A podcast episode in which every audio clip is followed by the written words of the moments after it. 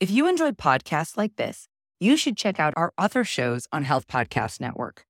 For example, Nurse Wellness Podcast, hosted by Wendy Garvin Mayo, focuses on the power of stress management and how it's foundational to being your best, doing your best, and giving your best.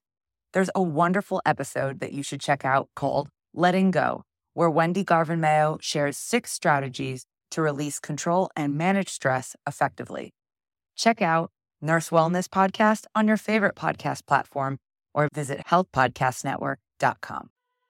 Hey there, leading ladies. Welcome to the Woman Physicians Lead podcast. I'm your host, Dr. Lisa Herbert, a 2-time best-selling author, speaker, family physician, and executive leadership coach with over 20 years' experience of providing primary care and serving as a healthcare leader. If you are a woman physician ready to make a change in your career and have a seat at the leadership table, then you are in the right place. I'm excited to provide you with the crucial skills you need to be a successful leader and strategies to deal with workplace challenges. So put on your headphones and listen as we explore the new world of building women physician leaders.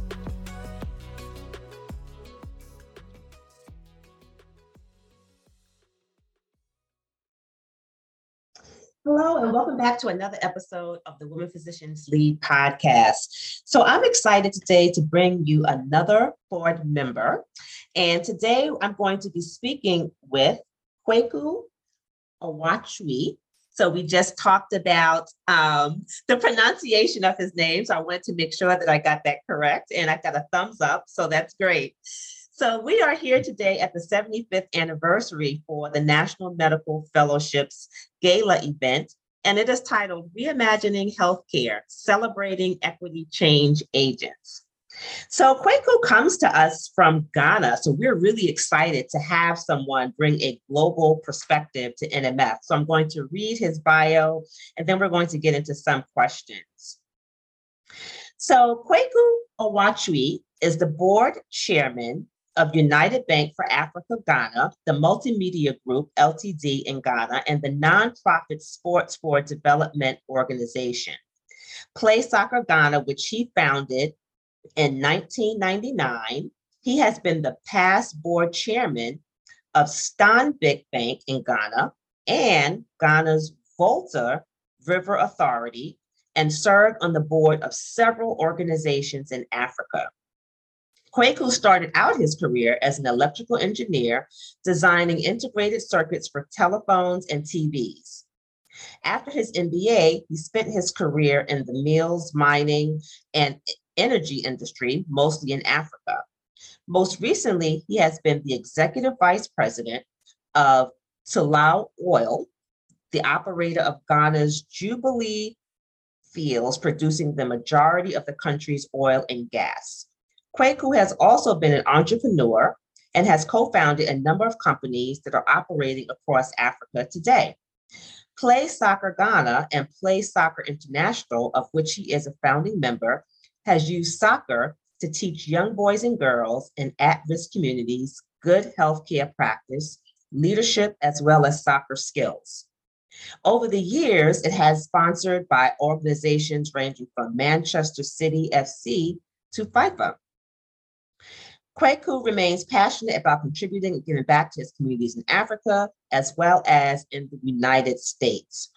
So I hope that I got a lot of those companies' names correctly as I was introducing you. But thank you so much for being a part of the podcast today. And I'm excited to be able to talk with you about your experience and what you're bringing here to the United States. Thank you, Lisa. Glad to be here. Yes, thank you. And I'm also, really intrigued about the soccer, because my son actually played soccer in high school, in middle school actually and high school. I knew nothing about soccer until he became involved with the sport, but felt that it always really prepared him, in terms of his ability to be a team player, as far as the leadership skills, as far as the focus. So I'm really intrigued by the fact that you're actually using that sport to help young people, build those skills as well. Right. So, So looking back, you know, in terms of your career and sort of, you know, where you started out, you know, engineering and now getting into some other organizations in your country, who or what may have been instrumental in that decision? Right. Well, Lisa, great to be here with you, and really great to be in Miami this weekend with the NMF fraternity or sorority, if you like. I think it's a wonderful enterprise, as well, and I'm really honored that I've been invited to join their board. So, you know, in terms of my biggest influence, I probably would say my father. He was a senior civil servant in the newly independent country of Ghana back in the 50s and 60s, and public service was really the center of his life and his career. And it was something that I suppose you could say I imbibed along the way, the idea of public service, of giving back, serving your community, serving your nation. He was a senior civil servant, and he had the opportunity to work for various heads of state at a very high level. And that was just something that I imbibed along the way. Yeah, and that's interesting. I think that our parents, you know, do a lot of times play a pivotal role, you know, in our development and the decisions that we make in adulthood. So that's wonderful that you had your father as a mentor and someone to look up to. So tell us a little bit about your position as board chairman of United Bank for Africa. What does that role look like for you? What do you do on a daily basis? Who are some of the people that you serve, and what are some challenges that you face in that role? Right.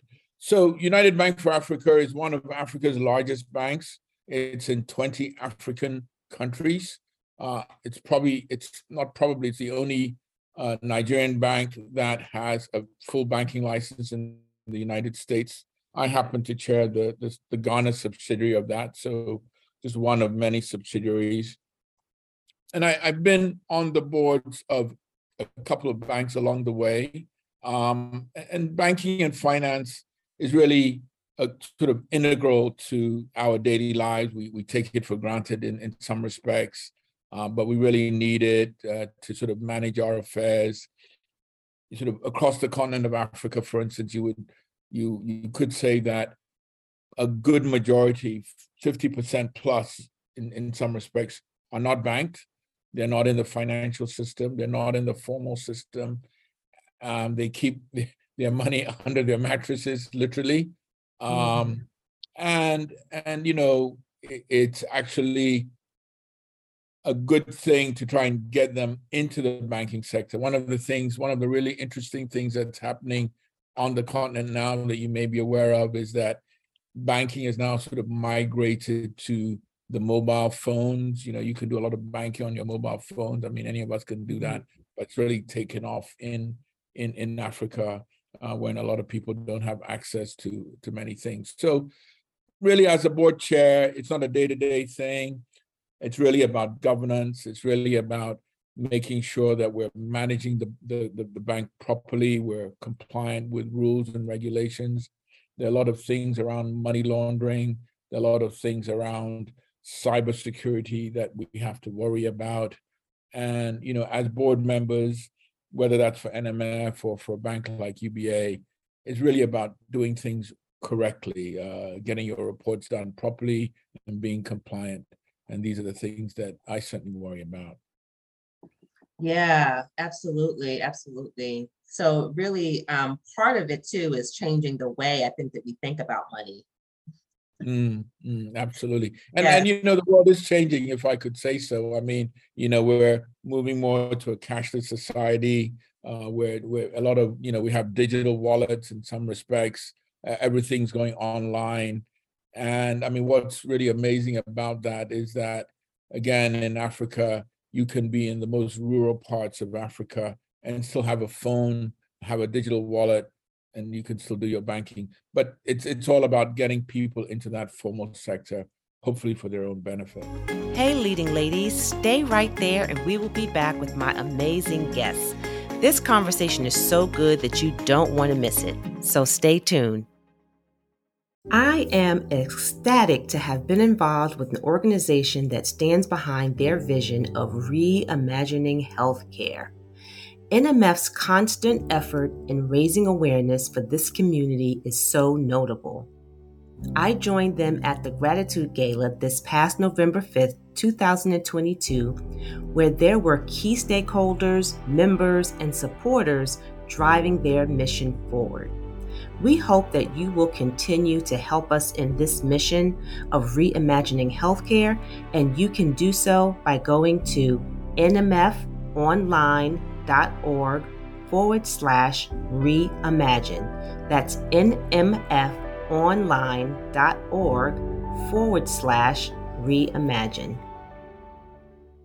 Are you ready to deliver your message directly to the ears of your audience? Well, Coffee and C-Suite Conversations are mini episodes that give you a chance to do just that. We work with you to create a captivating conversation about your company and expertise and engage you with listeners who are aligned with your mission. As part of this campaign, you get a dedicated mini podcast inserted into several of our episodes. You also get a social media campaign and a file to insert on your own website. So what are you waiting for? Ready to give a voice to your brand? For more information, go to justtherightbalance.com/coffeeconvo. That's justtherightbalance.com/coffee, COFFEE, convo, CONVO. We look forward to working with you. Hey there, leading ladies, it's Dr. Lisa. Thanks for hanging in with me. Now back to our amazing interview. So tell us about your role with NMF. How did you get involved with the organization? What inspired you to get involved? And sort of where does that intersection between, you know, banking and healthcare sort of cross for you? Right. So clearly, I'm not a doctor. I've never been one. But I have been a senior corporate executive for most of the last 30 years. And any senior corporate executive will tell you that healthcare, health delivery becomes a huge priority in the management of any organization. I was at an event yesterday by NMF, and I mentioned how I built and operated mines, gold mines in this case, in some of the remotest parts of Africa, in Tanzania, in Guinea, in Zimbabwe, at a time when HIV, you know, this is 20 years ago, was incidence of that was over 40%. And that's just an example. And we had to find ways to take care of our employees, number one, but bring the cost of taking care of our employees down, number two.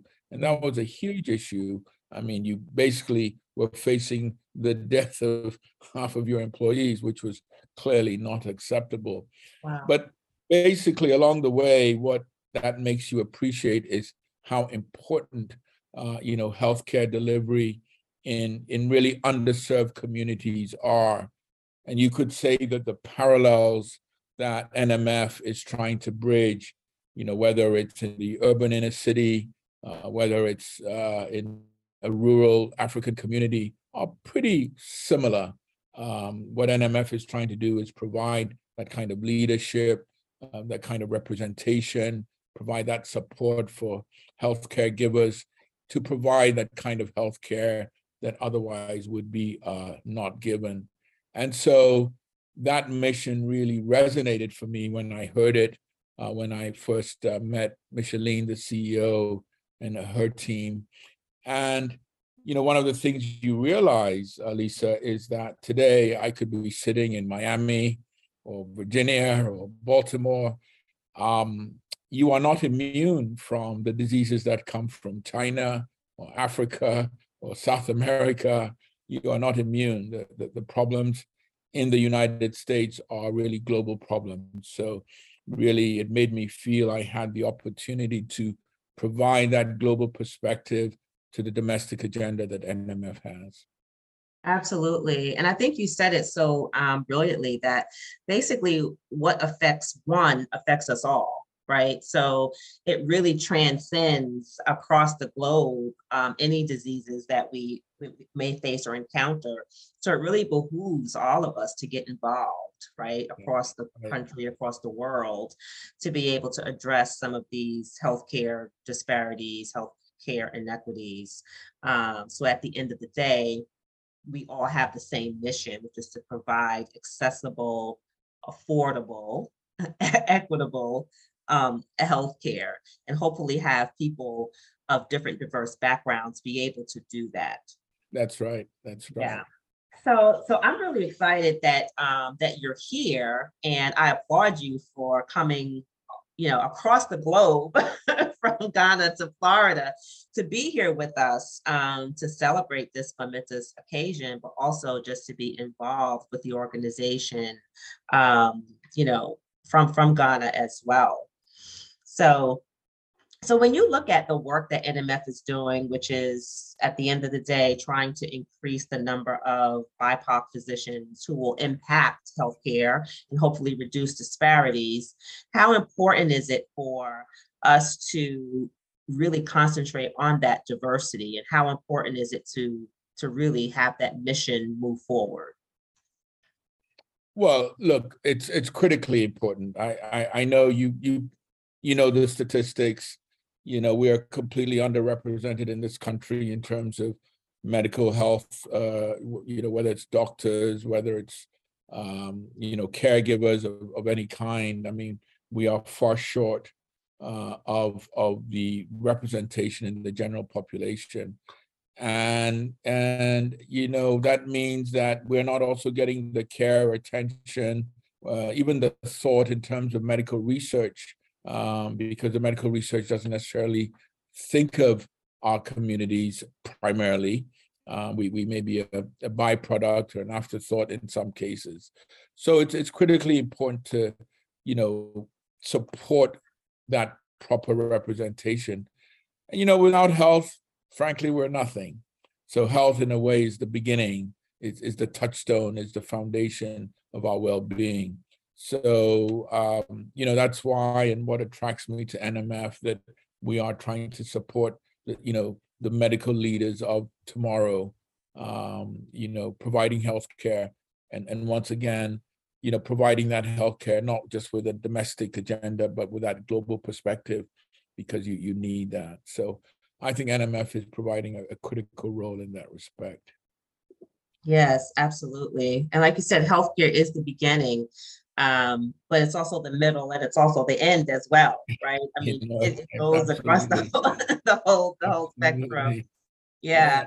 Yeah. So I'm really excited for what is to come in terms of this, you know, partnership that NMF is having, you know, with you, with Ghana, with this global perspective of looking at how do we all work together to really change or become change agents as far as it relates to equity. So what are 3 tips that you could give our listeners who may want to get involved with organizations like NMF, who may be across the globe? You know, maybe they're not here, but maybe they're across the globe in another country. Where should they begin? What tips would you give them? Well, it's a great question, Lisa. I would say engage, but engage at what level? I mean, I think you first engage by talking to the people in the space, the practitioners, people like yourself who are in the space, what's going on. You know, what NMF is trying to do is provide that global perspective. And, you know, thankfully, there are doctors all around, whether you're in Europe, you're in Africa, you're in South America. You know, you need to sort of better understand the landscape. I mean, people will be surprised by the statistics, by the fact that there is quite a substantial health disparity in our communities. And so it's important to sort of understand that. Engage, meaning read as well. Read and understand what's going on. COVID, for instance, you know, disproportionately hurt, affected minority communities. And health equity is very much about access. It's not just access to health means there's many things that go into that. Poor housing, poor nutrition, income, all of these things sort of feed into the lack of good health care or the lack of appropriate equity.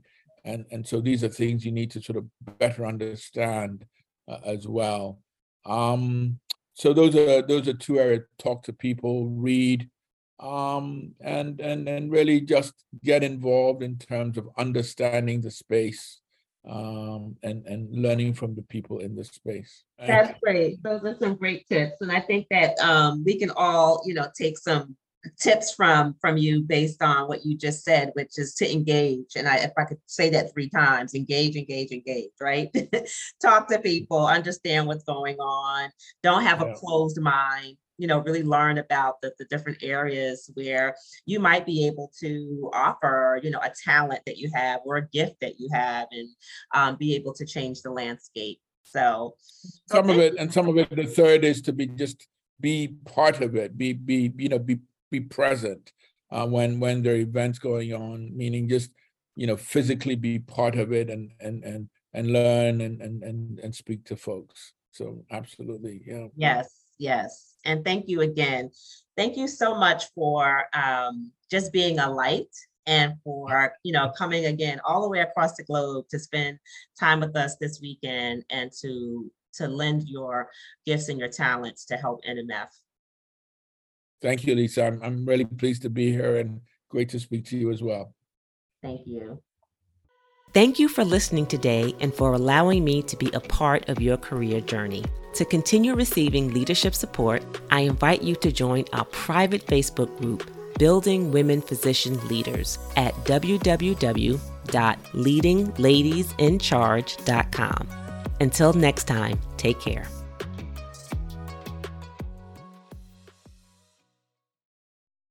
If you enjoyed podcasts like this, you should check out our other shows on Health Podcast Network.